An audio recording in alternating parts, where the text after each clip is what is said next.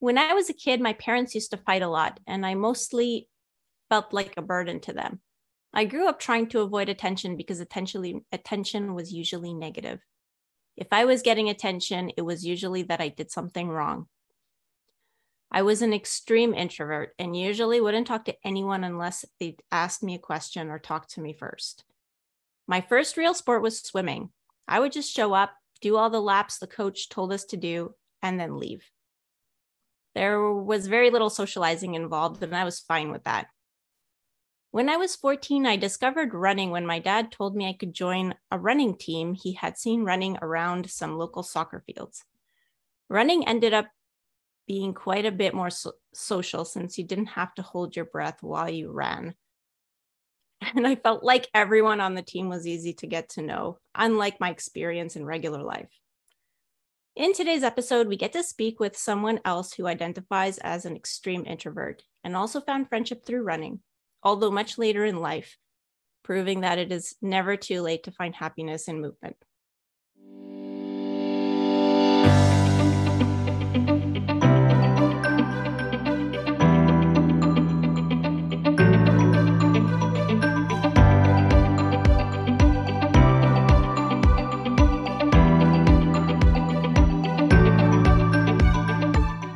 And welcome to the Running Book Reviews podcast, where we review running books to help you decide if you would like to read the book for yourself.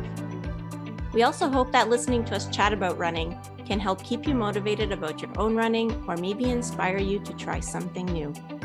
My name is Liz, and with my co host Alan, we're going to talk with author Nita Sweeney about her book, Depression Hates a Moving Target.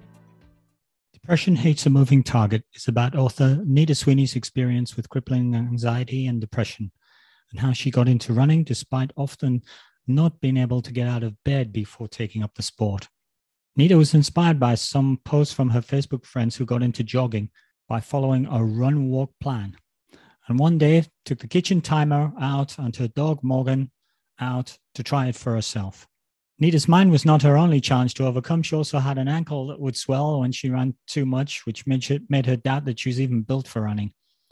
By dedicating a lot of time and energy to find solutions that helped her keep running, doctor's appointments, physio exercises, shoes, running form classes, constantly thinking about running form cues, she was able to slowly increase mileage over time, enabling her to train for a first half marathon and later, even her first marathon. So let me tell you a little bit about Nita. Maybe she can tell us a little bit more about herself uh, in due course. Nita has a law degree.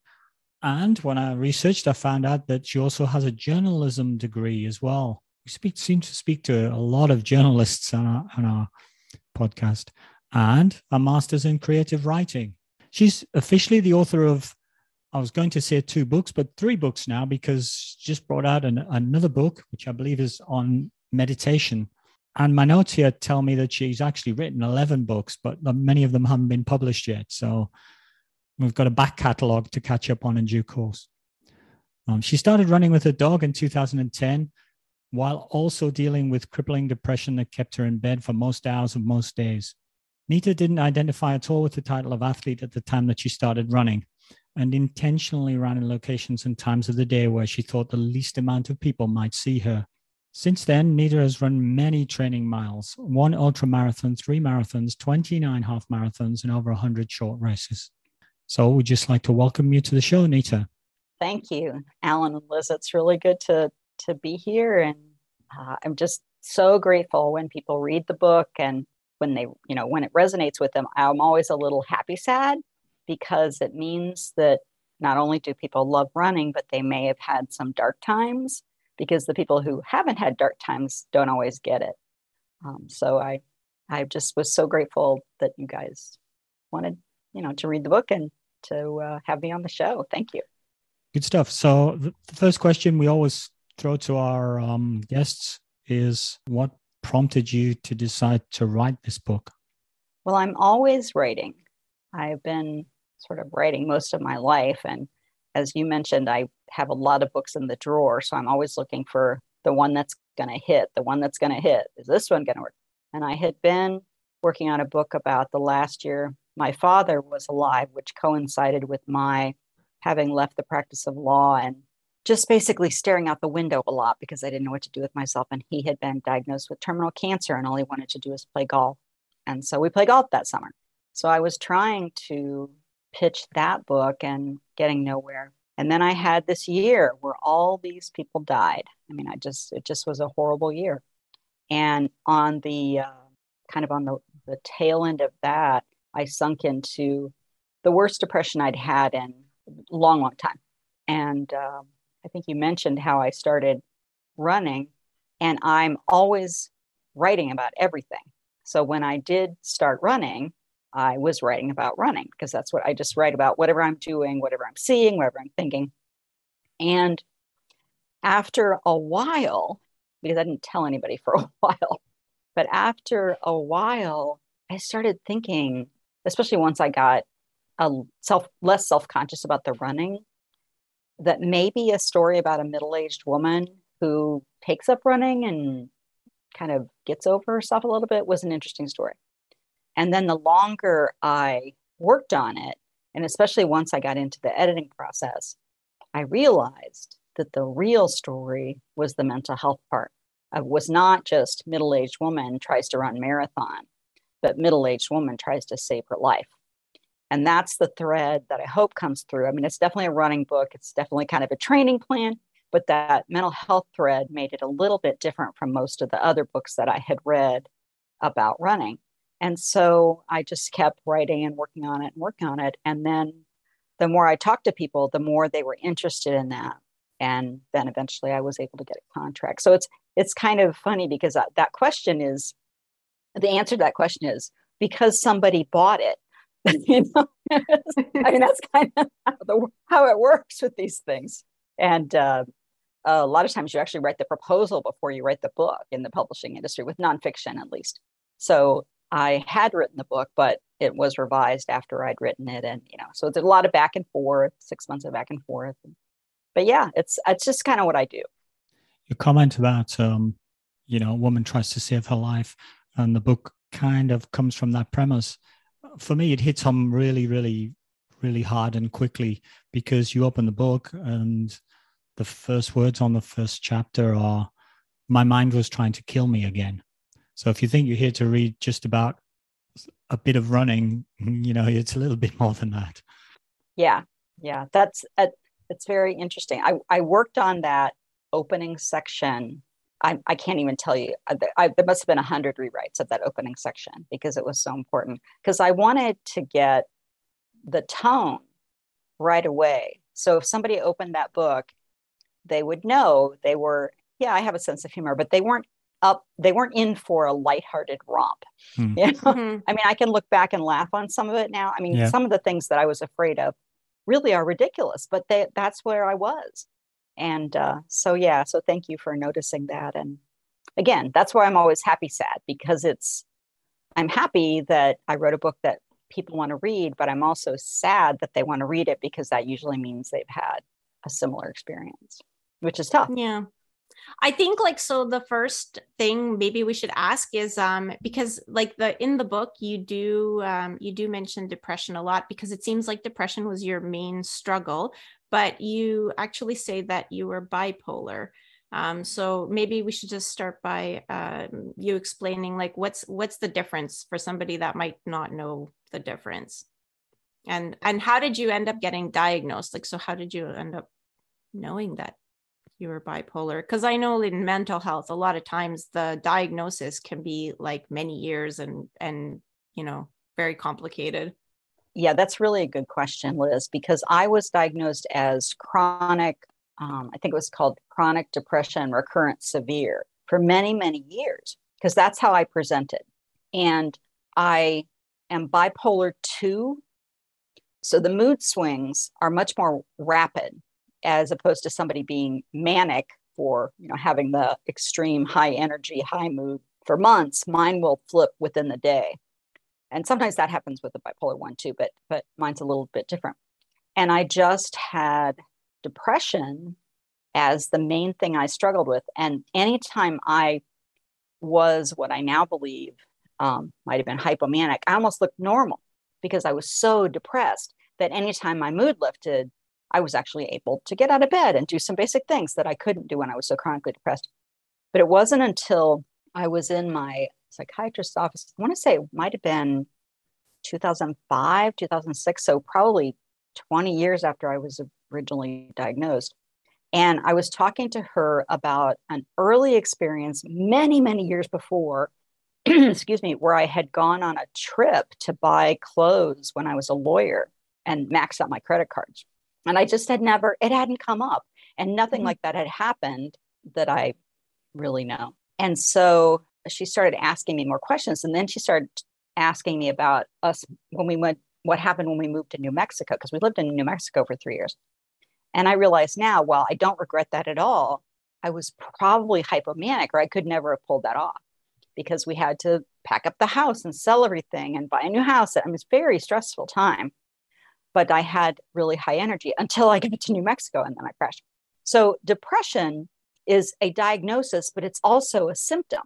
So sometimes they call what I have bipolar depression because there's the bipolar means there's sort of two extremes there's depression and the mania and that's actually a spectrum so there's severe you know suicidal ideation depression and then there's mania which is at the top of the energy level and hypomania is more what i get which is a little bit less extreme but it still can be very dangerous especially because you can have what they call a mixed state where you're depressed and hypomanic so your mood is really really bad but you have energy. And that's actually the most dangerous place. That's the place that most people who are bipolar, um, if they're if they do end their life, that's what happens is because their mood is so low, but they have an energy to act out these suicidal thoughts. So um, she hadn't seen me in that place. She just uh, my psychiatrist hadn't seen me in that place, and and uh, so that's how I was diagnosed. And uh, people often are diagnosed.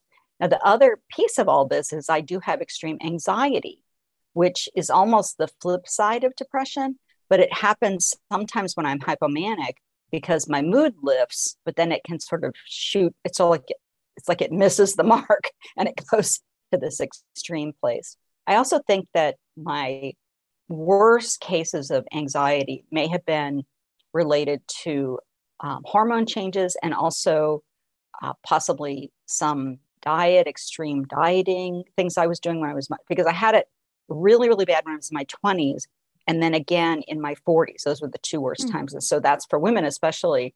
Those are are uh, some big hormonal changes. And in my 20s, I was just restrictive eating like crazy, just trying to, you know, be twiggy or whatever the thinnest person I could be at the time. So, uh, so yeah, that that's a, it's good because it's a good question because I think it's very confusing to people, and it's most important that you and your therapist know these mm-hmm. words. Mm-hmm. Just being honest about your symptoms and letting um, a good psychiatrist, a good therapist, or or uh, your support team know when you're struggling matters actually more than putting yourself in a box um, in terms of a, a category. For me, finding out I was bipolar was actually very freeing because it made so many things make sense that just mm-hmm. didn't make sense before. And because I would say, okay, I'm depressed, I'm depressed, I'm depressed, and then I'm not. How can I recreate that? What what can I do to make that? You know, what did I do? Well, I didn't do anything. My brain chemistry just was doing its thing. So just on the the upswing of a cycle, I guess. Right. And and that helped with the shame because I kept thinking I could I could just work harder and the depression would go away. Or mm-hmm. I could, you know, I felt like I had to take advantage of these tiny windows of energy. And um, it was very I mean, shame was the biggest thing. Just thinking that somehow I could control this. It kind of puts, uh, sort of puts the the running thing into into its real context, because people who start running find it difficult. Full stop. So it it leads me to ask, sort of, how did you get into running, and how did you make it stick? Because it's quite a commitment. Mm-hmm. And also, um, maybe you can just um, tell our listeners like what was your state of mind when you started running? Because i don't think you were hypomanic when you started running. You were very much depressed because you know you weren't even getting out of bed. It was a really rough time and my apologies to all the runners. I am one now but running seemed like a last ditch effort. It seemed like well i haven't tried this. I mean, I just was, I was having, I mean, I was having suicidal ideation. I'll just say this is in the book, Sorry. but uh, no, no, please. Should, shouldn't laugh, but it really sounds like it's the last, the last throw of the dice of a desperate person. yeah, no, and I, I can laugh about it now. At the time, it wasn't. I do have a very um, kind of dark sense of humor about all of it, and always have, which is part of how I get through. But what happened was I was in this horrible grief place. I was at about as depressed as I've ever been. I was having suicidal thoughts. I had I had been so close to taking my life years before, and so there was part of me that knew that was not the answer. I had lots of help, but I was still thinking, why am I here? Um, everyone would be better off without me. All those kinds of things. This is and mostly just I can't take this anymore. It was it's physically painful. So I'm sitting on the sofa and I read this post from a high school friend, and the high school friend part is really important because she's about my age. At the time, uh, she was about the same size I was. I'm smaller now than I was then, but you know, so she was not a small person, not a young person. I was mm-hmm. 49, I think. And she wrote, Call me crazy, but this running is getting to be fun. And I thought that was the most ridiculous thing I'd ever heard. so, but I was paying attention. You know, she's a friend. I'm like, okay, whatever. I'm cheering her on. And she was doing this interval training program. And so I watched for really a couple months. And then the depression got worse. There may have been bonbons involved. You know, I mean, I was just, I just was kind of at the end of not, of, I was on medication, going to therapy. I've been a meditator for many years. I'm doing writing. You know, i have got all the tools. I have a support community. I'm married to this wonderful guy, all the stuff. We live in a nice house, great neighborhood, lovely dog, all the stuff and I don't want to be here anymore. And so I live in central Ohio where it gets snowy. And in March, the snow starts to melt, and these little flowers called crocuses, they're little purple bulbs, they come popping up out of the snow. And I don't know why, but I looked out and I saw this crocus and I thought, hmm, wonder what my friend's doing. And I went and checked, and sure enough, she was in, I don't know, week eight or week nine of this whatever program, Couch to 5K kind of thing. And so I pulled out a digital kitchen timer, leashed up the dog, uh, put on, I think I, I ended up putting on trail shoes because I couldn't bear to be seen in public with my Velcro tennis shoes. And I may have had pink sweatpants on. I don't remember, but you know, just it wasn't, I didn't look like a runner at all in, in my mind. And took the dog down to this little hidden ravine and thought, literally, I mean, I stood there, I stood there until the dog got up and peed on a bush because uh, he was just bored. He's like, "Are we going to actually do anything? Or are we just sitting here?" and um, and he was a great dog. But um, but yeah, and I set the digital kitchen timer for sixty seconds, and we jogged. And I think too, you know, that training plan said sixty seconds of jogging. And I always say, if it had said a minute of jogging or a minute of running, I might not have done it. But there's something about that 60 seconds. I just thought it was in seconds. Yeah, I just thought, all right, that doesn't seem like so much. I, I think I can do that. Now, of course, it said a lot of other things because I think the whole session is like 20 minutes, but that that's what stuck in my mind.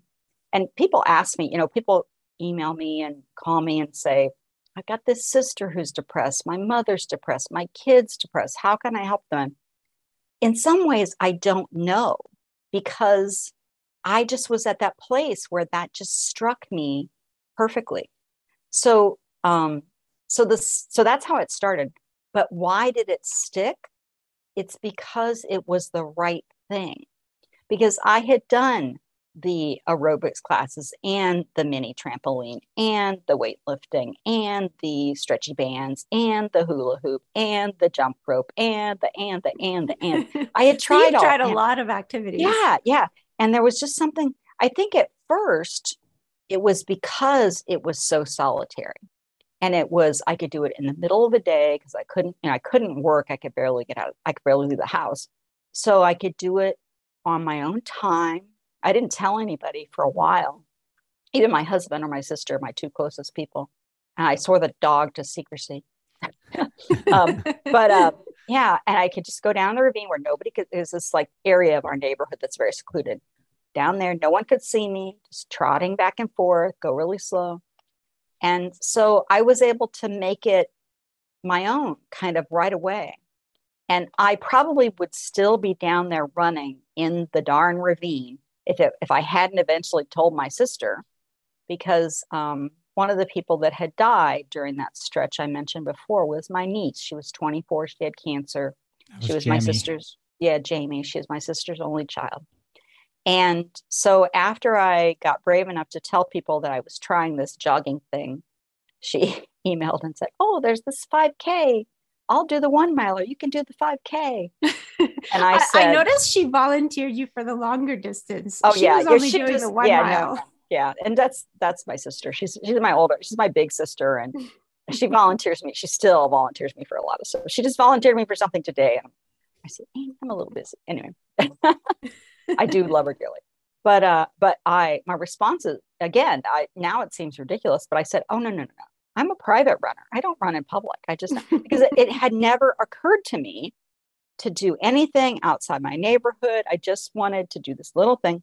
And I'm so glad she did because that that really added the stick to itiveness because once I went to that 5K, once I got over myself and went to it and saw the running community, how diverse it is. I mean, people of all shapes, all sizes, all races, in spandex, in cotton, you know, in the pink sweatpants, in the tight uh, black leggings, but all you know, all the things with the strollers, without the strollers, mm. the whole, especially charity so, races are like that. So before before that, like had had you, I guess you haven't ever just seen another race go by or anything like that. You'd never like I had really. No, I had I I had these friends that did a turkey trot on Thanksgiving Day every year.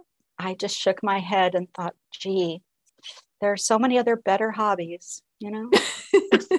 Why would they go in the cold in November in Ohio where it's freezing and for a pie? They give you a pumpkin pie at the yeah, finish. I'm, I'm pretty sure I'm pretty sure my colleagues at work they think of that about me every single day. Yeah, I have to say that um, you know, from a running perspective, I think uh, our sport contains more than its fair share of geeks. Um, I think we probably all agree with that. Um, there's plenty of sort of slightly strange people, and I think that's because we're a bit of a minority sport.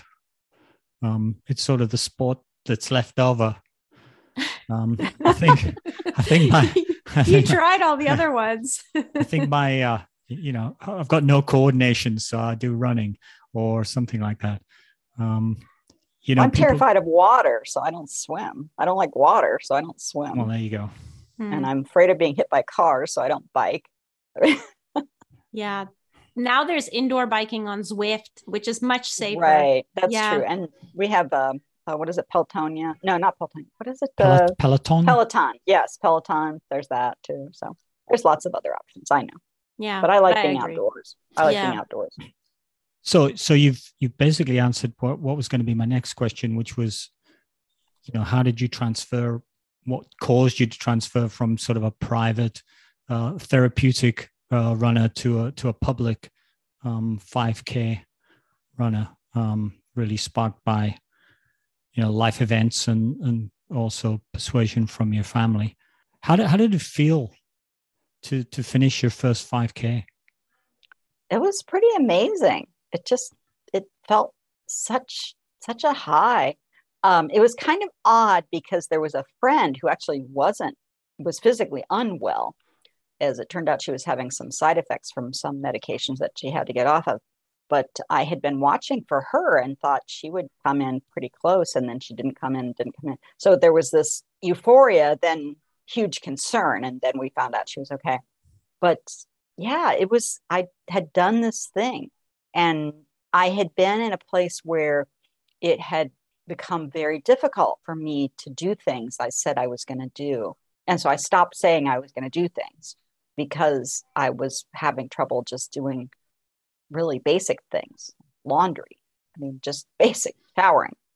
And so to have that training plan, which I printed off and put on the end of my bookcase, and then all those little check marks, you know, dopamine hit, dopamine hit, dopamine hit, mm-hmm. uh, and then do the actual event and see all those people.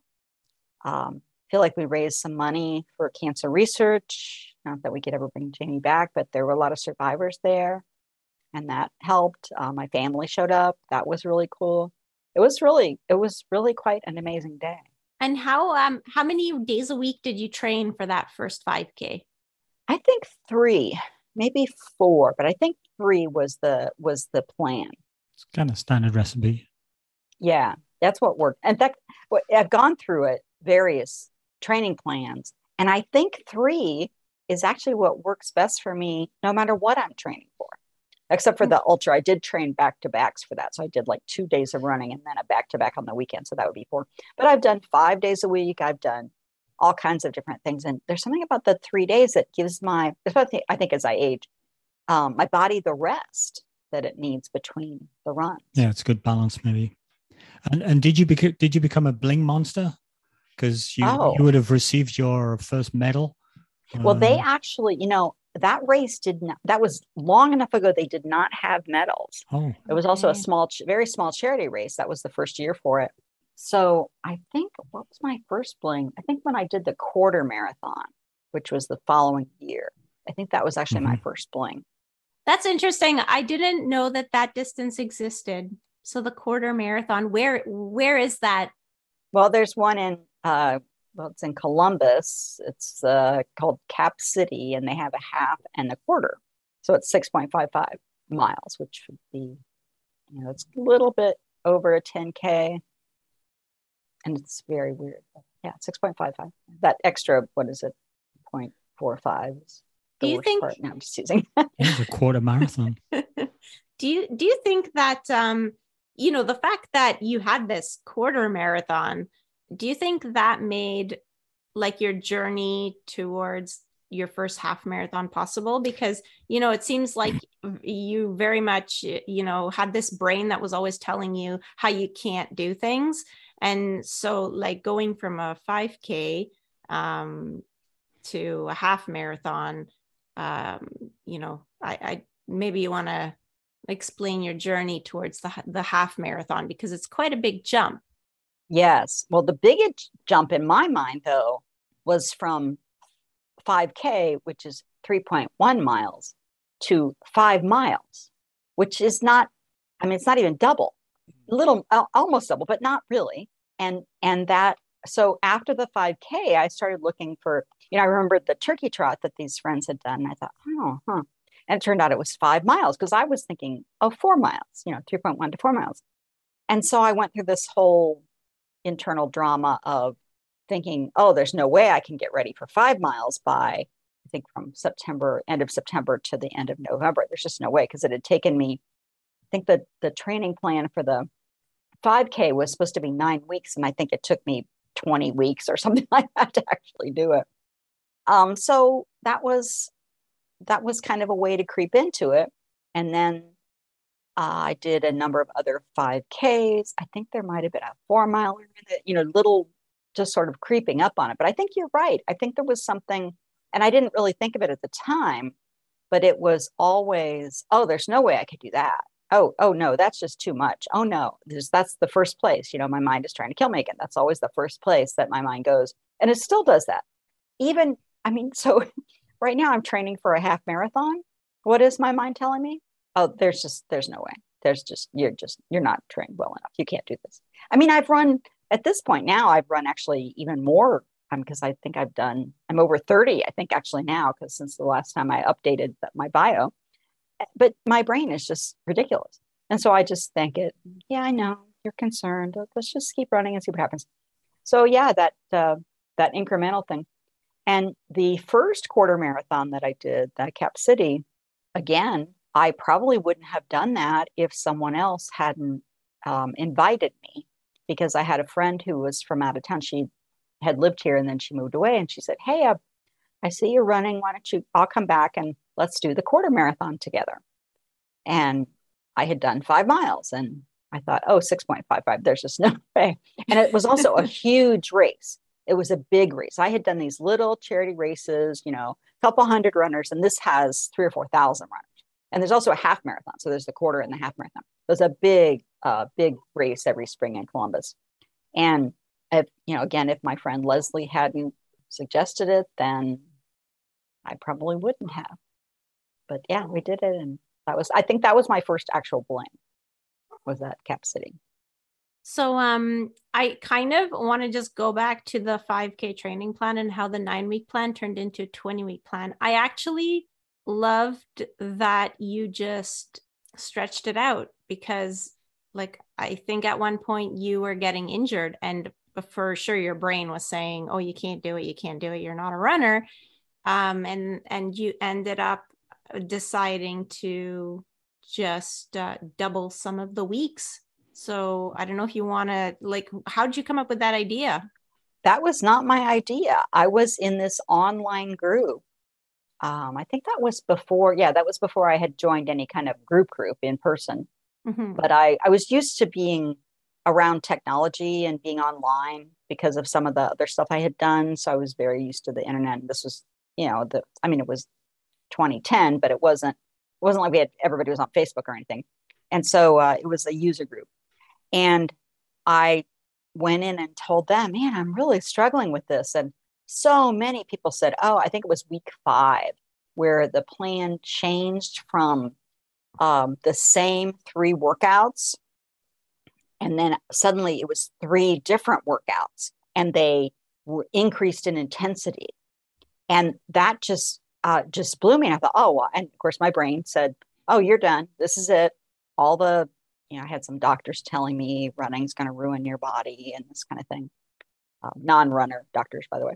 Mm-hmm. And they, these runner types, I, I, think it was a group called, uh, it was called Calling All Penguins after this author, John Bingham, who used to be a columnist for Runner's World. Oh yeah, we used to see his articles of, on the back of Runner's World very often. Yeah, yeah, and he's written a bunch of books: Marathoning for Mortals, Courage to, to Start, all kinds of great books about being a back of the pack you know middle pack runner and so it was a group that was sort of in i don't know his honor or whatever and they were all beginning runners back of the packers and some of them were older like me and they just said oh yeah just break it down and at first i couldn't get that. And then what they meant is just do the first workout until it feels comfortable even if that's three or four weeks and then jump up to the second workout. And so that's what i did. And anytime that would happen in the training plan where there were progressive workouts within the same week, I would just turn workout one instead of it being, you know, workout, it would become, that would become the three workouts for that week until I felt comfortable. And then I would um, hop to the next one. And that's how it ended up being extended. But I, I went in there uh, defeated and knew that they had helped me before because I talked to them about my injuries. I talked to them about I don't know, just a lot of different things about running. Uh, how old are you? you know, just my age, my size, all those kinds of things. What do you wear? and um, they were so helpful.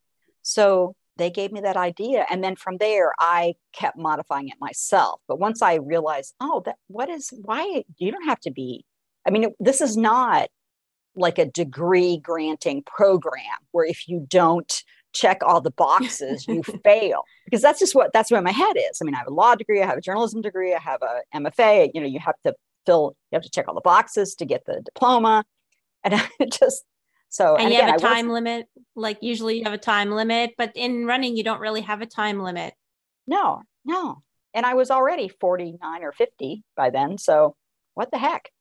And so yeah, that's how that happened though. I just it was just the support of the other people and being able to be okay so being convinced that running was helping me and that i really wanted to find a way a healthy way to continue because if this was truly going to break my body i would quit i've had a few um, reviews of the book where people are very alarmed at kind of the lengths i went to to keep running and I possibly did not make it clear enough that I did consult with other professionals, running doctors, um, physical therapists who mm-hmm. run, mm-hmm. MRI people who run, and to get um, um, maybe it's biased, maybe it's unbiased, but a different opinion, yeah. a different advantage point on what happens to your body. And the biggest thing I did was I just slowed down.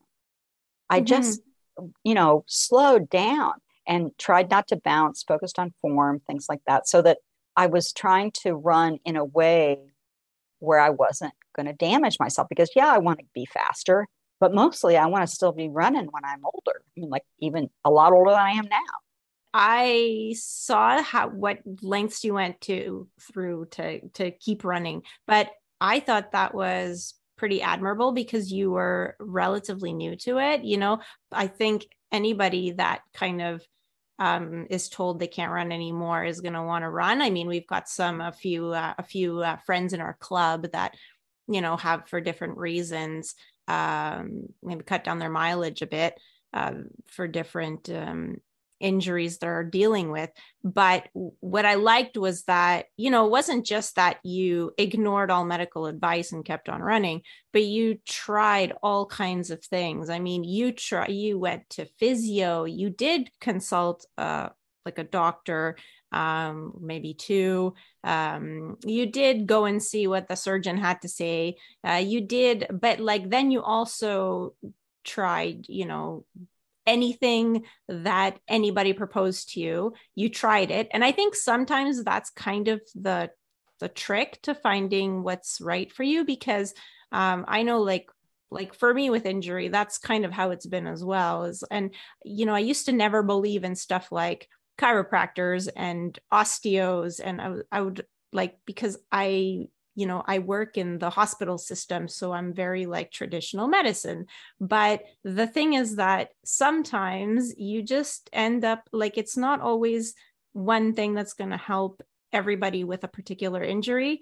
It's sort of like you have to find your own recipe almost. And it seems like you took your time and you found your recipe it didn't feel like i had anything to lose again mm. it was sort of like the start of running i just I figured I would just keep trying.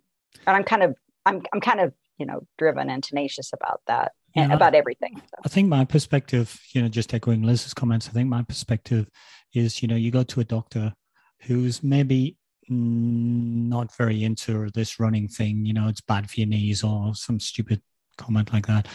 Um, and, and their approaches we're definitely biased.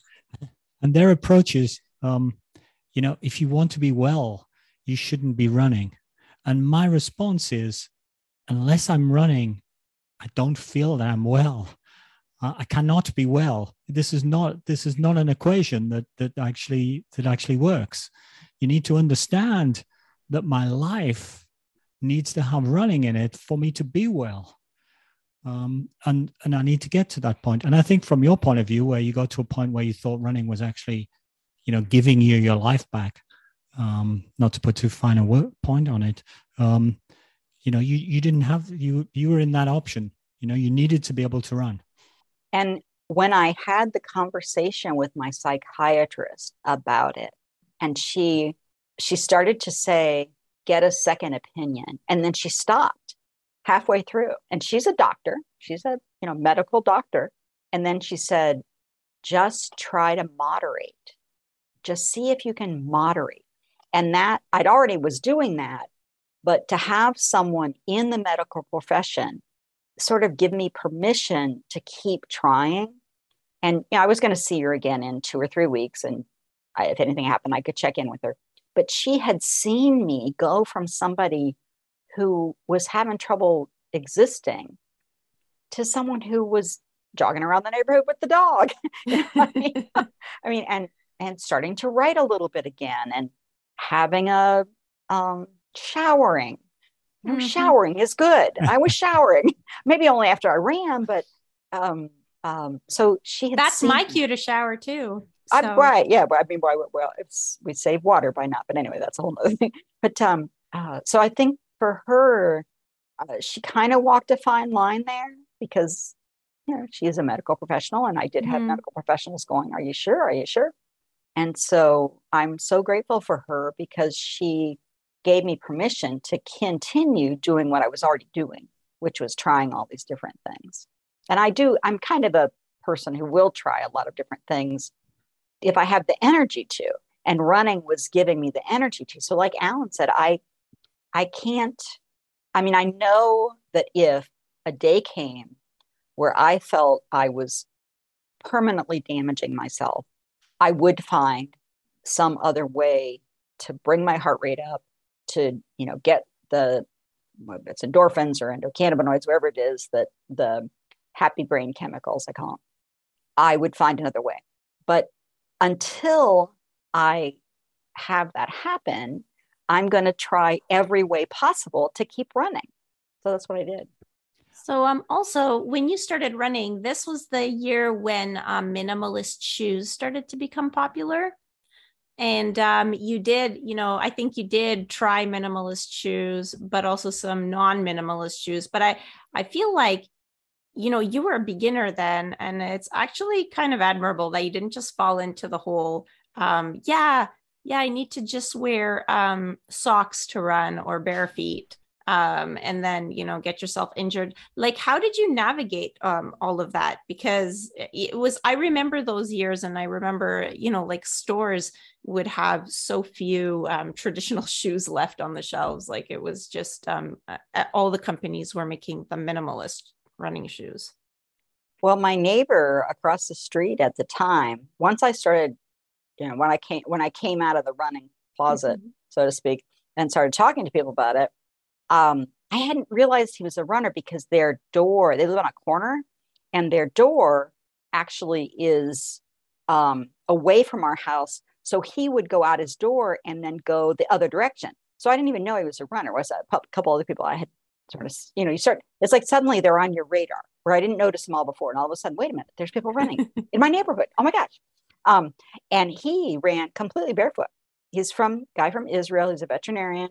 And he had run barefoot for years, long before the minimalist trend. So I started talking to him, and I did run in water shoes for a while. And I did find some minimalist shoes that worked pretty well. But uh, it was it was sort of a I think if I had kept running in those shoes, I might have been able to the bottoms of my feet would have because what happened is the bottoms of my feet would get so sore if I went over six miles. So I was mm-hmm. half marathon training at the time, and I'd get to six miles, and I'd be wearing these.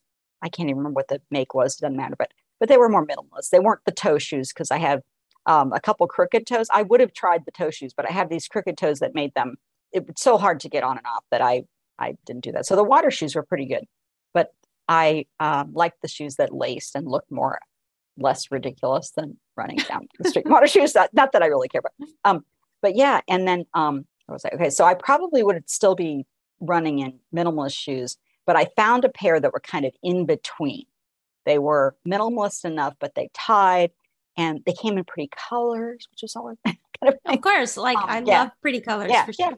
So. I did that. Um, and then I went to a running store event where they were focused on running form and a particular brand, particular company that had they're not minimalist in the sense that they don't, you know, bend like minimalist shoes do, but they're flat. They have very little drop and less cushion than most of the most of the shoes. And I was sold on those. Between their lessons on form and the way those shoes felt, they have a really wide toe box. It was long before the, um, this was like 2011 probably, long before the other companies were getting into wider toe boxes and things. And and um, so I've been running in that. That was Newton, was it? Yeah, it's Newton. Mm-hmm. I wasn't sure, you know, I'd never know whether say brands or not, but because uh, no, I've been in Merrell, okay. I've been in like the yeah, I've been in the Merrell. It's not that I was in the Pace Glove, and that was too minimalist. That's where I, my feet hurt. And I think they had like a bare access arc that was um, something like that. That was pretty good. Yeah, I ran in those like for the, a while. Yeah, I yeah, like the those. Newton the Newton was just the right balance. So it's not minimalist in the sense that it has some cushion, but it's very, um, very little cushion and it's very flat. It's still not totally flat. It's not like an ultra where it's completely flat, but it has just a very low drop. It's, and, it's very interesting because with shoes, um, and and a lot of other things, but with shoes in particular, we kind of always say that you know each runner is an experiment of one um, and you've got to work out what works for you. And it's clear that you were a big student of trying to work out, and, and maybe this is part of your makeup that you're you are a good student. Um, and and um, you were clearly in the book working out what worked, what didn't work, trying variations, nuancing, and it, at sort of brings me on to that to the fact that that that you were an avid student of running. You became an avid student of running, and you did a lot of work on your not just your shoes but your running gait and posture. Um, we see um, uh, chi running uh, appearing a lot referenced in your book, and and a thing that I'd never heard of called um, egoscue or egoscue. Um, yeah, egoscue. What are actually, these, and ego- how do how did they work for you? Yeah, egoscue. Actually, not e. It's it's spelled egoscue, but it's his. It's uh, the gentleman. The guy's created, name. Yeah, Pete Egoscue, and okay. that actually comes back from many many years before that. I've had I have scoliosis, and so I've had one of those backs that go out all the time. And one of the solutions for that, um, in addition to mindfulness based stress reduction, which is a kind of a meditative practice, are these Egoscue postures that are kind of like physical therapy, a little bit like yoga. You just get into the position and then sort of stay there and let gravity do most of the work. You may raise your arms back and forth, but um, it's a very s- simple but um, systematic process for realigning your body, your posture. And so I'd had years of doing those. And with running, any imbalance becomes apparent pretty quickly.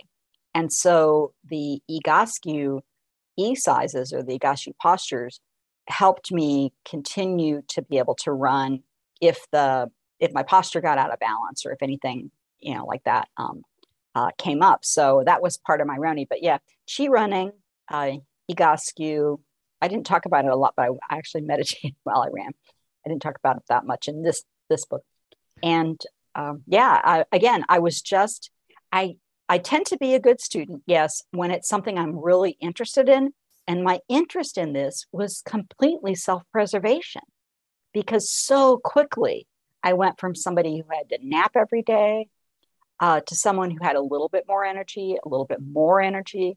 I mean, I'd been unable to get the book, the that book about my dad published in part because I didn't have the focus to really dive into it. I mean, I had done a lot of work on it, but there's this level of focus that you have to have to take it to the level it needs to go to to get published. And I just didn't have that stamina. And I swear the stamina from running gave me the stamina I needed to write. And so I could feel all that. And that's why I just kept trying. And I was curious. And the chi running too, because of my interest in meditation, when I walked through in the library and I saw on this end cap this book, Chi Running, uh, you know, Chi is a it's an Eastern philosophy of energy, which um, I wasn't so much into Tai Chi, but I knew I knew where that came from, and uh, and I hadn't seen anything tying Eastern traditions to running yet. And so when I saw that, I, I thought, oh my goodness. And so I kind of went hog wild into that. But I that's kind of what I do. And I again, I was just looking for solutions that would help me keep running. You cued us in, so I'm going to ask you the question. Tell us how you're you you studied and were involved in meditation a lot. Tell us how that's helped you with your running. Well, I very quickly I've been meditating since 1992 and relatively quickly, I realized that I was dropping into a meditative state, that I was, it was, it was almost, I was choosing an object of meditation on longer runs because that's what I do anytime I'm any place that could possibly be boring. Uh, line in the grocery store, you know, waiting anywhere. Um, I've been to a lot of silent retreats, 10 day retreats. And I, I didn't really, it wasn't conscious. It's just something I've done for so long. And so then I started doing it on purpose. And what happens is you're already getting all the benefits of uh, physical exercise, the all kinds of physical benefits, cognitive benefits, emotional benefits. I mean, there's tons of science behind it. And so when I added the meditation to it, it was almost like I'll say rocket fuel. I mean, I didn't get that much faster, but it does help me um, relax during stressful situations. It helps me be more aware of how, like, what's going on with my body. Oh, it, um, I'm striking harder on the right foot than the left, and that hurts. Let's see if I can make a tiny shift. Whereas if I'm not in that state of awareness where I'm actually, my head is actually where my body is, I might just keep running and not even, you know, I'd be often uh, thinking about something else. And something my mind will wander. It's not like I'm meditating all the time, but it, it was sort of a natural fit for me. And then people who I ran with knew that I meditated because we ended up talking about it, or they might look me up online or something like that. And so I explained. Somebody asked me to talk about meditation. So I talked about how I was meditating while I ran. And that was that was not it was I, I basically got silence when I after I explained it, you know, because I got the question, the whole i mean is that even a thing and you do that the whole right isn't that boring and you know and and so i tried to explain it and then was silence and then we were once again talking about where we were going to breakfast after the run but what happened was people uh, this one woman specifically came up to me oh maybe a few weeks later maybe a few i forget how long it was and she said yeah i tried and i because what i explained was that i tend to focus on my left foot because I have a lot of sensations. That's the foot that has that. I have a congenital defect in my ankle, and that's the foot that used to swell doesn't swell anymore. Uh, and so she called it my left foot meditation because I that's what I said. I just pay attention to, to the sensations in my left foot. And uh, so she said, I've tried your left foot meditation, and you know when I do that, I do feel more relaxed. And so that's part of that was probably the seed of what became the next book. So, um, but yeah, it's uh, it's the kind of thing it's so adaptable because you can use your body sensations you know your actual um, feet like just the temperature of the air or your breath um, you can use your visual field so sometimes like in the spring especially when we've had this cold gray winter and then the green everything starts to mm-hmm. green up oh my gosh i'll just use the color green as my object of meditation and just notice all the different shades of green the shapes of green all of that um, you could do sound, maybe bird song. That's a big one for me. In the spring, we also have lilacs, which can be very strong scent. Notice the lilacs or the absence of lilacs. So, yeah, I play with that. And especially on a long run, it gives me something to do because I don't listen to music. I did that for a while. And then I had a couple of real close calls with cars where I just didn't hear them. I mean, I, I had even okay. one earbud in, just one earbud. And um, I've tried the um, what are they called bone conducting and they oh, just oh, yes. don't mm-hmm. i still yeah it's still too distracting for me i just uh, so i meditate and that that passes the time too or sometimes i think about stuff too that's okay you know there's nothing wrong with that okay. no shame in any of it but that's how i do it sounds very cool i mean we've had a few people on our uh, podcast who are let's say advanced runners and they talk about flow state where they use running to almost drive themselves into a meditative type state where everything's easy and they're sort of conscious but a little bit detached. And it sounds like you're finding that space by coming at it from the other direction by sort of meditating rather than running. Yeah that's just what i started with. But i very quickly realized that the mind state i was i was accidentally falling into the same natural mind state that you can get from meditation. And that I want to talk really quick about that because if you listen to a high performance runner, Deena Kastor, Des Linden, um, not sure if I've heard Meb talk about it, but often, especially if they haven't met the mark they had, you know, if they haven't hit the mark they've tried, they will talk about losing their focus or not being present or dropping their concentration. You know, I lost my focus. And so the one of the skills that it takes to perform at a high level is the ability to maintain the focus. It's almost like to remember, oh, yeah, I have to keep going at this rate and to not zone out. And, you know, mm-hmm. so you don't slow down and also the strategy that you have especially when you're you know, trying to run tangents things like that that's all a very sharp high level of focus very advanced that advanced meditators get with experience. And then the relaxation that it happens with flow but even in an aware state when because um, flow ha- there's a lot of overlap between flow and like mindfulness meditation. You can kind of flow in and out of them using the same word but but that that relaxed state in in meditation we call it equanimity where you're very conscious, totally aware of what's going on, but completely relaxed. And I hear that in a lot of the high performance runners where they talk about that, where they just go into this place where, I mean, the exertion is incredible, but they're not using any more energy than they absolutely need. So they're completely relaxed using only the amount of energy. So there's no there's no extra effort, and they can have their highest performance. That's I I um, have done a lot of reading about performance and you know athletes at very high levels in many many sports, and there's almost always a mention of meditative practice or focus awareness or relaxation practice, concentration, because it is a skill that high level athletes athletes develop. It's interesting because um, you know, I like we've also read about flow state um, and you know, we've probably all kind of experienced it, but in my experience, I almost felt like if someone told me to describe it, I would have described it as um, almost like an absence of thoughts, but it's true it makes more sense that you're just really focused but you're only focused on the essential things that you need to focus on um, whereas you know sometimes like when you're running your your mind jumps around to all kinds of things like like oh i have to do laundry after i finish this run or like i have to you know i don't know i have to call this person when i'm done or um, so you know you can bounce around in your thoughts i never actually heard it um, described that way that it's actually a hyper focus, but it makes a lot of sense. Yeah, it's a hyper focus without effort. So it's a brain state.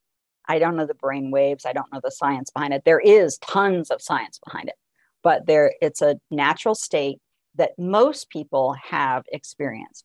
And so the book Flow by that title, or um, books about meditation, they help you do those things on purpose. And with with flow, there can be some sense of unconsciousness of time passing almost instantaneously. Whereas with meditation, you're completely aware and time might be speeding up or slowing down and you don't it, you don't care because you're so engrossed in whatever you have focused on. So it's a it's not about you know oh i blinked and this time just passed. That's more of a it's not with float it's not you're not zoning out but uh, but it's a little it's just a little tiny difference with meditation. And they're both great. It doesn't you know i i recommend both of them highly so is this going to be in your latest book or do we have to wait for yes. book number four no no that i talked very briefly about flow i'm not i was very careful not to talk about anything that I hadn't done a lot of research on or that I didn't have a lot of experience with. Mm. And so I just mentioned flow and that there is some overlap. And I, um, you know, suggest people do more research on that. Uh, it's very possible that I am going in and out of a flow state when I'm meditating. But again, all I could do, my certific, I have certification in mindfulness training to, you know, to teach mindfulness and and 30 years of experience. And so I went into my experience and how um, gave examples of how that works for me and then also examples of how other people use meditation in other sports so i have a man who does brazilian jiu-jitsu i've got a guy who talks about laser tag um, disc golf sailing a boat uh, calisthenics i mean all kinds of different just some very brief examples to show that people use these techniques in a lot of different sports just during their practice. It's sort of like um, eh, we hear so much about sitting meditation, about meditation, mm-hmm. you know, sitting still. And the principles in movement meditation are identical except for the posture. So the posture is your movement, whatever that is, whatever the technique is for your movement, that's the posture. And then the rest of the principles, the focus, the concentration, the equanimity, the gentle, you know, you talked about your mind wandering. So let's say you have chosen for the first mile or the first half mile, whatever, to try this movement meditation thing. And your mind wanders. You start thinking about where you're going to breakfast, who, who, what the football team's doing, what your kids are doing, what you're doing, all that. And so one of the keys is learning to remember, oh, I was meditating. That's right. I was meditating and then very gently bringing your mind back to whatever you chose to place your mind on, just very gently, because uh, we can be very critical of ourselves. And that gentleness, that remembering and the gentleness are very, very important. And should that thing be an internal or an external focal point, or does it matter? It doesn't matter. The the choices are kind of limitless, but the categories, there are six categories. Your five physical senses and your thoughts. So thoughts can be a little sticky. It's very easy to start thinking and instead of noticing that you're thinking, you start thinking about your thinking and the next thing you know you're doing rocket science and mm. calculus and da da da da and you've gone 10 miles and you know you know not even knows so we usually suggest that people start with something um, physical whether uh, mo- most with sitting practice they usually use the breath because everyone breathes and so you can't say well i don't breathe so i can't do your breath because everybody breathes um, but um, but it could be with with with any kind of movement form sometimes it's easier to do a physical sensation because the breath is so variable, especially if you're exerting yourself. So, mm-hmm. with a, a sport where you have a racket or a paddle or a bat, I often suggest just notice how that um, equipment feels in your hand. Just periodically during your practice, notice the feel of the bat in your hand, the paddle, the racket in your hand, something very, and keep it very simple. And then you know, choose, okay, well, every time I'm up to bat for one second, I'm just going to notice the feel of that. And then you just go back to what you're regularly doing to just keep it real simple so that you're not, um, you know, trying to you, you want your sport to continue to be enjoyable. I don't I don't want to ruin everybody's exercise. But but the idea is to sort of incorporate it. And then what happens is you find as you develop that skill, it bleeds over into the rest of your day where you're having these moments where you're driving and oh i feel my hands on the steering wheel or oh i see the color green as i'm driving and then safety first too. That's the other thing you know mm-hmm. you don't want to be standing there and then you get hit in the face with a baseball because you're not paying attention. I don't want that at all.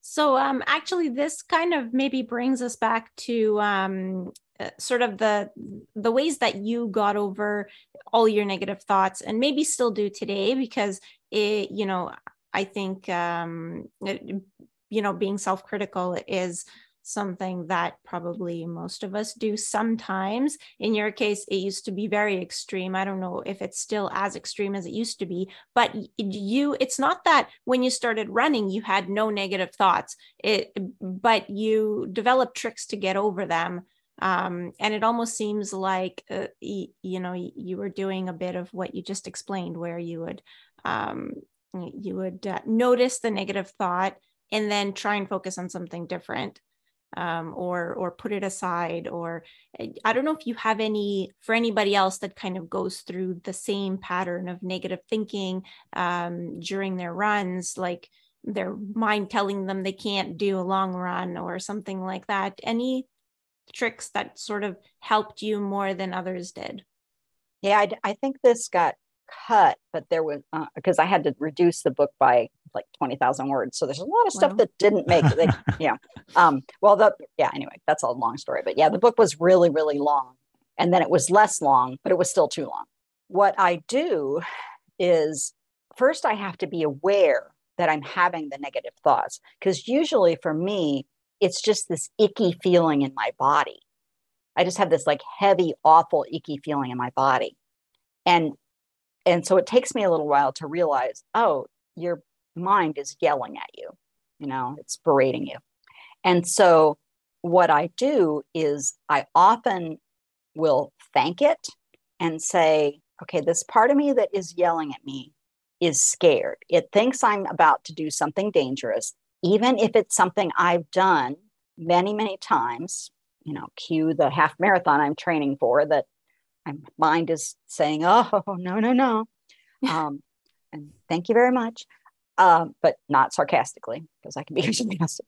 But just re- recognize that that part of me is a evolutionary process that is trying to protect me.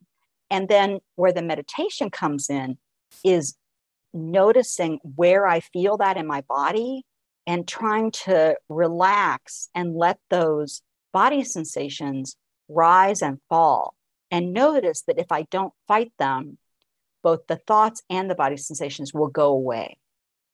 And sometimes I have to be still to do that. Sometimes I can do it while I'm running. Sometimes I can do it, you know, sometimes just going out for a run and sort of proving to my mind that I can do it is the mm-hmm. task. But let's say I'm working on something and I can't, you know, today is a rest day and I have a commitment. I can't just go for a run. The, the thoughts are there. That's when I'll, I'll just use the meditative practices of just being aware of the thoughts, noticing that they rise and fall. If I don't get on the train and ride it to the station, they will just, you know, the train will go on without me and I can just be here in myself. And uh, the same thing in my body. I get, I tend to get the sensations in my belly. And so noticing um, if they're tight, if they're hot, if they're cool, if they're tingly, if they, you know, any of those, what, what does, what does this negativeness feel like? And then just letting it be because there's this thing that you notice when you meditate called impermanence, that things change, everything changes. And if I don't push or pull on it, it changes much more quickly and often it will just go away on its own. But again, that's kind of a high level of thing to do. Um, it's easier to start with, you know, maybe your nose itching or boredom in the grocery line than it is something as strong as a negative thinking that, especially if you've had it your entire life. So we practice with uh, things that aren't, that have minimal consequences, like standing in the grocery line or your nose itching, something like that, that has very little, con- you know, low consequences if you succeed, low consequences if you can't do that. And, uh, and then it bleeds over into other parts. But that's how I do it. I thank it first, and then I kind of scan my body, figure out where am I feeling this? What does it feel like? Can I just let it not go? Because that implies pushing it away, but let it be. Let it just be whatever it's going to be. And realize that it will not kill me. It will not, even the negative thinking, it can shout all at once. If I can drop my resistance to it, it will eventually just get tired and change the subject. I'm not sure that that's going to get me to my three hour marathon uh, when when the going gets tough. I think that'll be more physical. Yeah, no, no that's. No, I mean, you'll have to relax and um, you know, get your legs moving. Yeah, well, I think Alan, though, I think the focus is what will get you. I mean, you may have the negative thoughts, and so what you'll do is you'll say, "Oh, negative thought. This isn't your time. Um, let's have a chat after the race is over." Okay, thank you. And I'm going to now go back to my focus, whatever that is. One of the things we do is yeah. we, try, we try to convert everybody's um, um, book discussion into a workshop to help us get to, get to our race goal if we can. As you should, as you should. Yeah. So just remember to also those negative thoughts are extra energy you don't need to be expending. And so you just say, hey, you know, I don't have uh, no time right now. I'll, I'll get back to you. I'll get back to you. Promise, I'll get back to you. I think you're going to do it. I think you guys are going to do it. One of the things that has helped helped you a lot, uh, uh, and, and it's clear through the book, was um, the social aspect, so the community aspect uh, of running. Maybe you could tell us a little bit about about that, the sort of collective social aspect um, as a factor in helping you develop your running. It was a surprise I expected that from the online community because there you can kind of stick your toe in. Like I said, I'm off the scale introvert. So mm. uh, you can sort of stick your toe in, you can expose as much as you want or not. But when I decided to try to run a half marathon to train for one, I knew I needed more help. I needed water on the trail. I needed a coach. I needed other people doing it so that I would do it, you know, things like that. More structure, structure, and support and it turned out to be great.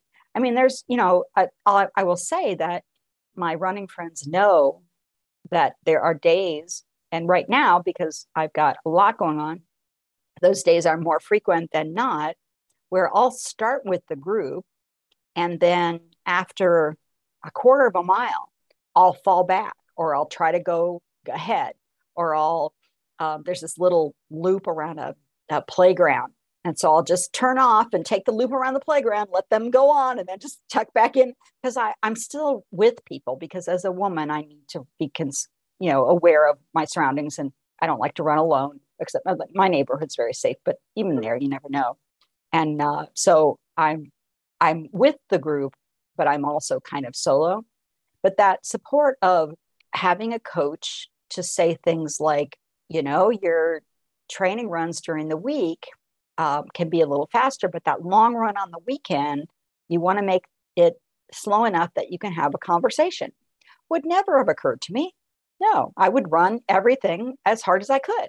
I'm mm-hmm. pacing. What? You know, and so that I talked about earlier about slowing down. And once I realized that I, w- I mean, it's so silly, but I'm not going to win these races. I might place my age group once in a while, which is fantastic, but but I'm probably not going to win. And right now, I don't have a huge goal. I used to have more goals, but right now I have other other things that are are um, goals. So that helped me uh, realize that there was some expertise behind that, some people who knew what they were doing, and watching other people. Um, I had the most incredible experience with this woman who had trained with us all season. I had known a few people were training for full marathons, but I was in the group training for a half. And we went to the dinner party after the race, and her medal was a different color. And I sat there and I, I said, I, I you know, I, I kind of joke with her now, like I didn't mean to insult you, but I, you ran the full. It was just somebody I know. It was just sort of this, and so that kind of thing too. Um, the joke is uh, this is a joke in all places, but if you hang around in a barbershop, eventually you're going to get a haircut. And so if you hang around with runners who do these incredibly ridiculous distances, eventually you might try. And that's what has mm-hmm. happened. And that's how I ended up in ultra running. I got I'm with these crazy people who run ultras now. Yeah. And it's that's great. how I ended up doing trail runs in, in June is because Alan and uh, we have another running buddy, uh, Guillaume and uh, and and my boyfriend Andre, they love trail running, and I I I'm gonna admit I I don't like trail running. Um, there's too many obstacles. Like I just like the flat, predictable road. Uh, but every year they sign up for this uh, this trail run called the Quebec Mega Trail, and they have all these different distances. But like they'll sign up usually for the 50k. Um, and so I end up signing up for the 50K. And usually I'm kind of grumbling when it's time to train for it because I'm like, oh, I can't believe I fell into this trap and I I signed up for this race. and what happened this year? Um I finished. You kicked all yeah. our, you kicked all our butts. some Yay. some some of the other people didn't finish and some of them finished in not very good shape good work good work i resemble that remark yeah so it's it's good it's i i think like yeah you're it's great that you had that experience and right off the bat you know you join a running group and that's the first thing you realize is like you just hang out with these runners and you end up just doing all the same stuff that they do that's how I ended up in the running group to begin with is I started talking to people about my running and these people that I had known for years but never knew they ran were in this running group. And so oh, I wow. thought, oh my gosh, these are people I know. And so I ended up joining and and you know it's a, it's a huge group so they were and they were all different paces than I was so I wasn't end up running with them but it was just the weirdest thing how I had no radar for running at all, um, no radar really for exercise at all. And then pretty quickly after I started running, I'm looking out my window. Oh my gosh, that neighbor is running. I never knew. And we've lived here, you know, 15 years. I've never known anybody, things like that. It's just your radar changes for what mm-hmm. you can mm-hmm. see. After a while, it becomes the reverse. Somebody jogs past your window and you go, Who's that? I don't recognize that person. They're not one of the, the regular joggers. Who says? Somebody new must have moved into, or somebody's deviated from their normal route. And then, that too, yes. Oh, during the pandemic, we had that. Oh my gosh, mm-hmm. everybody was out. It's like, oh my gosh, did ever did the entire yeah. world take up running? Um, two characters from a social point of view, two characters who are key uh, uh, um, people who make regular appearances in your book. Um, who I'd like to give you just a couple of seconds to talk about each is your husband Ed, who's kind of the solid bedrock all the way through. It seems. Um, still, and your still. late and your late dog, the dog who features in the book, who's no longer with us, Morgan. Yes, about those Mr. people. Dog. So Ed, we had been married one year and one week when I called him from a mental health um, office and said, They're not letting me out of here. Either they're going to call an ambulance and take me to a locked psychiatric ward, or you need to come and get me and take me there. I'm not coming home. And wow. a lot of guys, I think, would have said, hmm, didn't sign up for this, but not mm-hmm. Ed. He came and got me, and uh, that was many, many years ago. Uh, he's been through so much with me, and I've been through a lot with him too. But he just is. He's steady Eddie. He just kind of is. That's his personality. He he can be very pushy. He's also a real doer kind of person. And so I think sometimes my depression was confusing to him and sometimes frustrating because he's such a high energy doing kind of person. But he has patience and tolerance and um, my biggest fan. Oh my gosh. He finally, after a couple years, he finally stopped coming to every single race because he would go to every race, every race. He would figure out a place to meet me on the course. I mean, he just really, he'd just show up and take a picture of me, you know, just at mile three, whatever. You do talk about that in the book. He's he's always there. Yeah, he really is. He really, and he still is. He still is.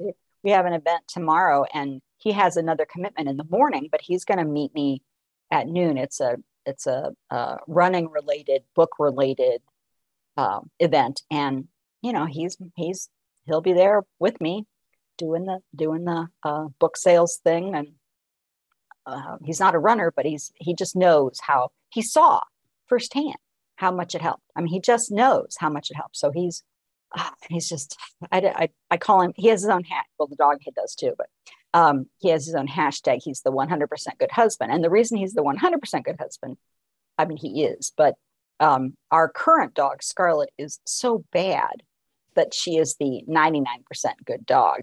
So he couldn't be you know anything less than 99% yeah. he's the, but he's he just is. He's a gentleman. He's smart. He's funny. He's just a great guy. And I mean, like any marriage, we have our ups and downs. We disagree about stuff, we argue about stuff. But at the end of the day, when I need somebody there for me, he is there. He is, he shows up. And uh, uh, to be honest, I don't know what would have become of me sometimes if he hadn't been there. I always joke that if he didn't cook, we wouldn't eat because I have such attention deficit, uh, attentional difficulties that I am I I mean I'm not joking. I am not safe in the kitchen because I will walk out of the kitchen with food uh, boiling on the stove or put, you know uh, hmm. burners on it. I'm I'm good with a, a freezer and a microwave. I can handle that. But um, although I did ruin a microwave once, it was actually a convection oven. But, but I put something that the convection oven has this metal um, metal rack and so you're only supposed to use it when you're doing convection. And I put popcorn in. I thought, oh, I'll put the metal rack in, and then I yeah. So I killed the microwave. So, yeah. So I can, but um, but and it's I mean it was funny at the time. He even laughed, but um, after we got over, you know, after, you after we put out one. the fire. after we put the fire. Um, we have a great sense of humor. He has a great sense of humor. That is a good thing. We really need it. So yeah. But these so things are always funnier after. You well, know, yeah, after everything yeah, is cleaned up and you got a new microwave, like yes. then it's really funny. You get a great story out of it for the it rest of your life. Story. Yeah. But uh, but you know, he's um he had uh in in 2020 the roles got reversed because I was on book tour and he had a heart attack in a hotel in Los Angeles we were in we were on uh, traveling and we didn't know he had a heart attack. It was a silent heart attack. But uh, we flew home god he could have died on the plane. It was just i mean now it, again that's something that i think about. Oh my gosh i can't even believe but we didn't know. He'd gone to a doctor. He'd been sick different things. So the roles got reversed and i had to take care of him. He was on a feeding tube. He had open heart surgery. Um, he's had knee surgery. Wow. he's had some different things as we age. This happens. And so the roles got reversed and i'm so grateful that I am mentally well enough and have the energy to help. Otherwise, we would have had. I mean, if I hmm. had, if it had been in 2005, we would have had to gotten help. I mean, we would have had to hire uh, somebody to help because yeah. uh, there I was just in such a bad place. There's no way I could have. Um, so I'm grateful that I'm able to help now uh, when he needs me.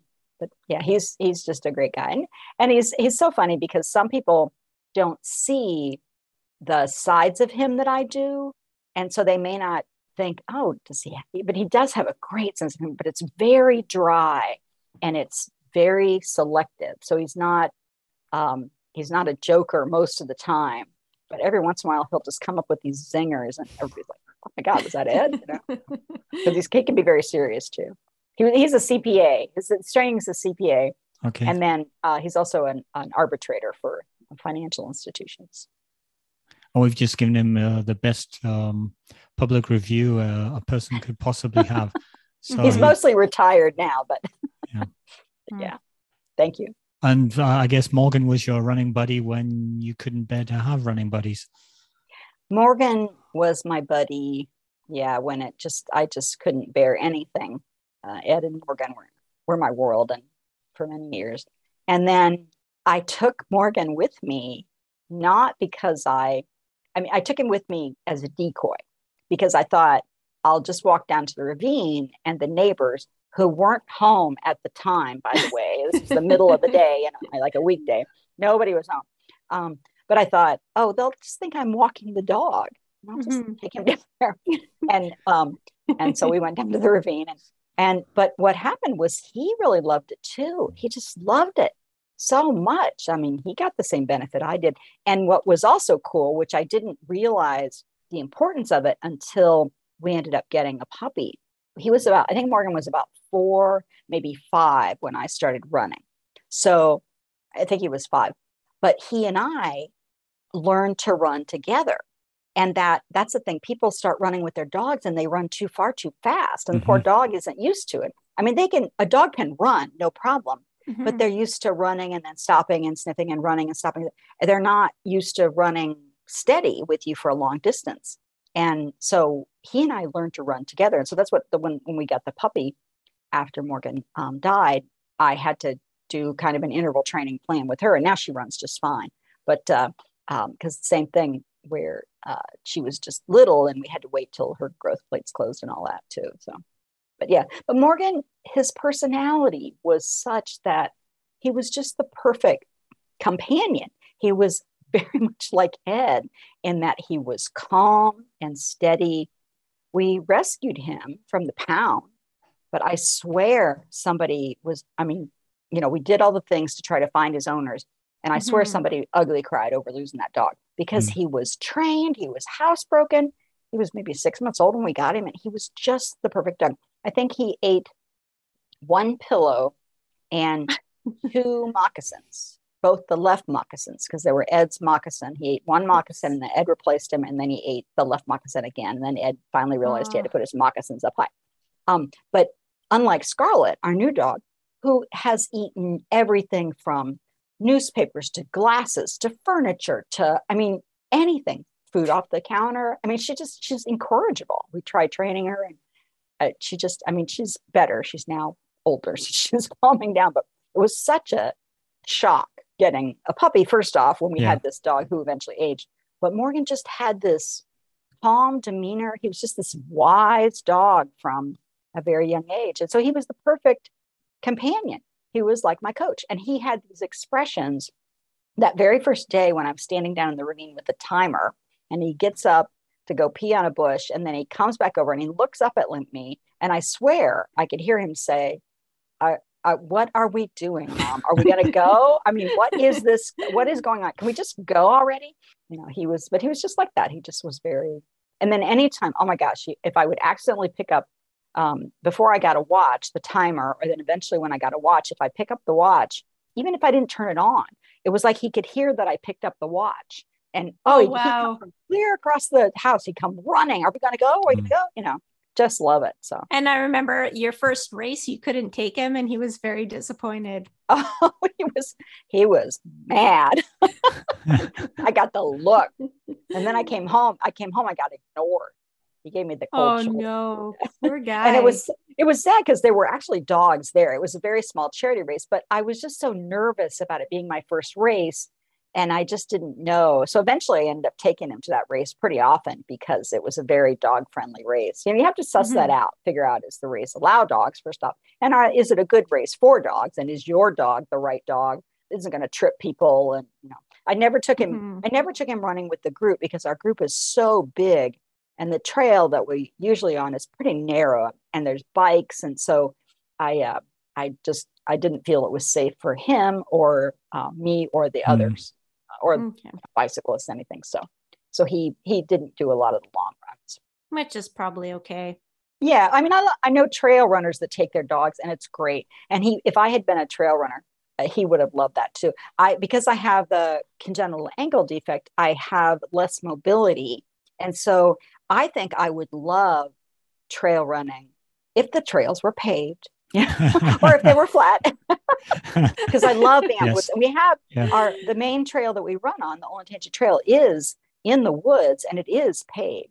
So that's kind of the the best of both worlds. But mm-hmm. yeah the the being you know in the woods is just yeah. wonderful. Yeah th- there's a special name for those trails that are paved and flat. They're called roads. Well this is a bike path.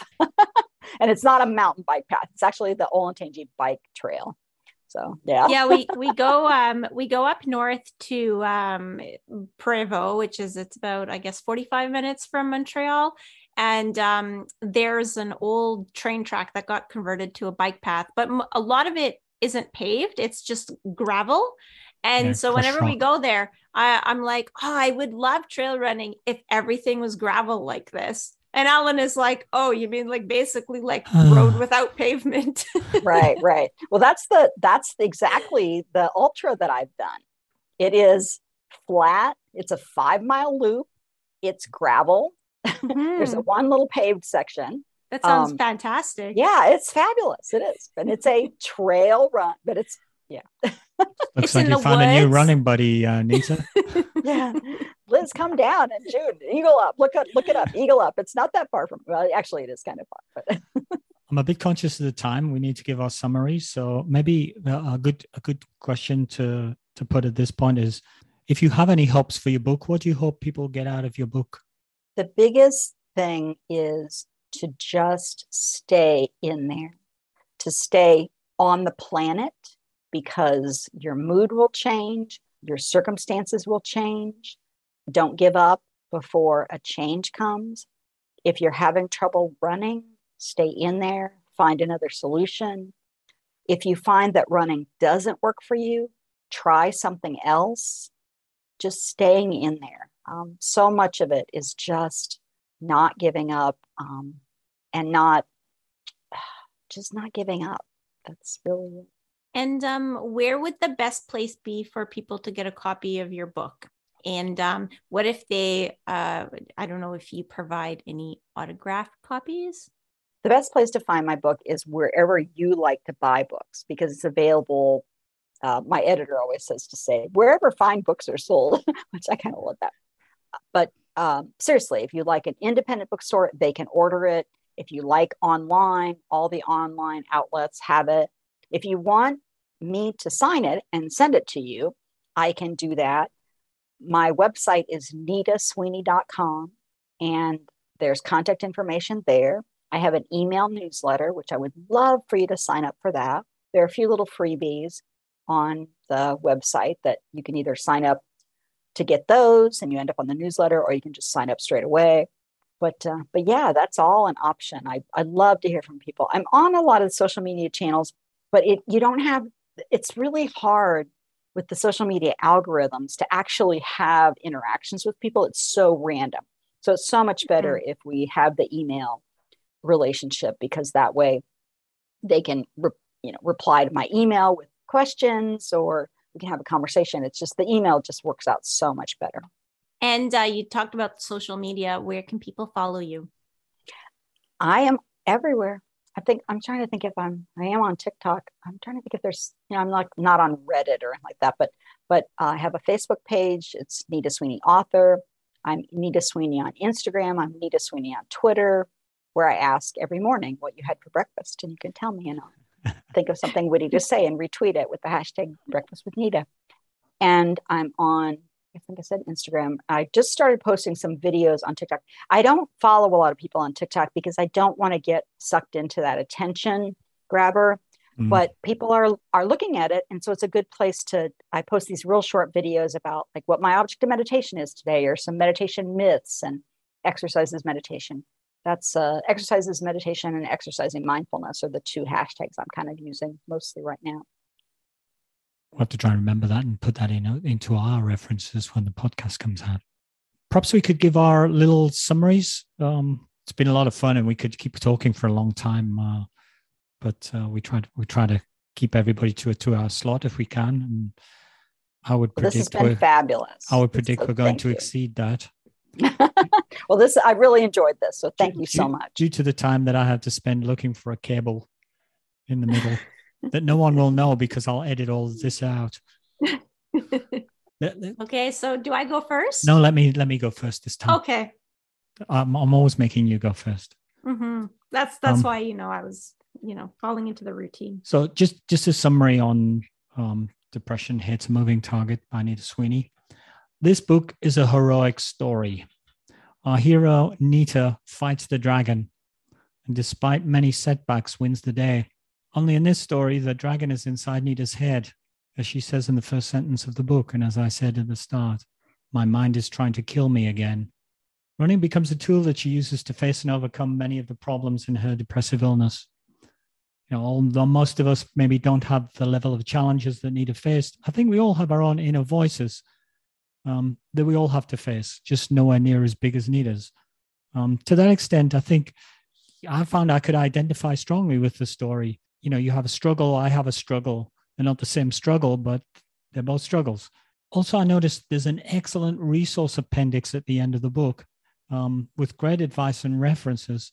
Um, some of this is nita's particular preferences uh, things that she likes uh, for running and uh, recommendations and, and some is just great advice things about books to read um, gear to, to get uh, training tips uh, among others.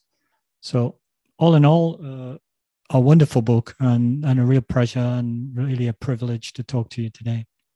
I'll just start with to anyone dealing with depression or any other mental health problem, this book will definitely make you feel less alone.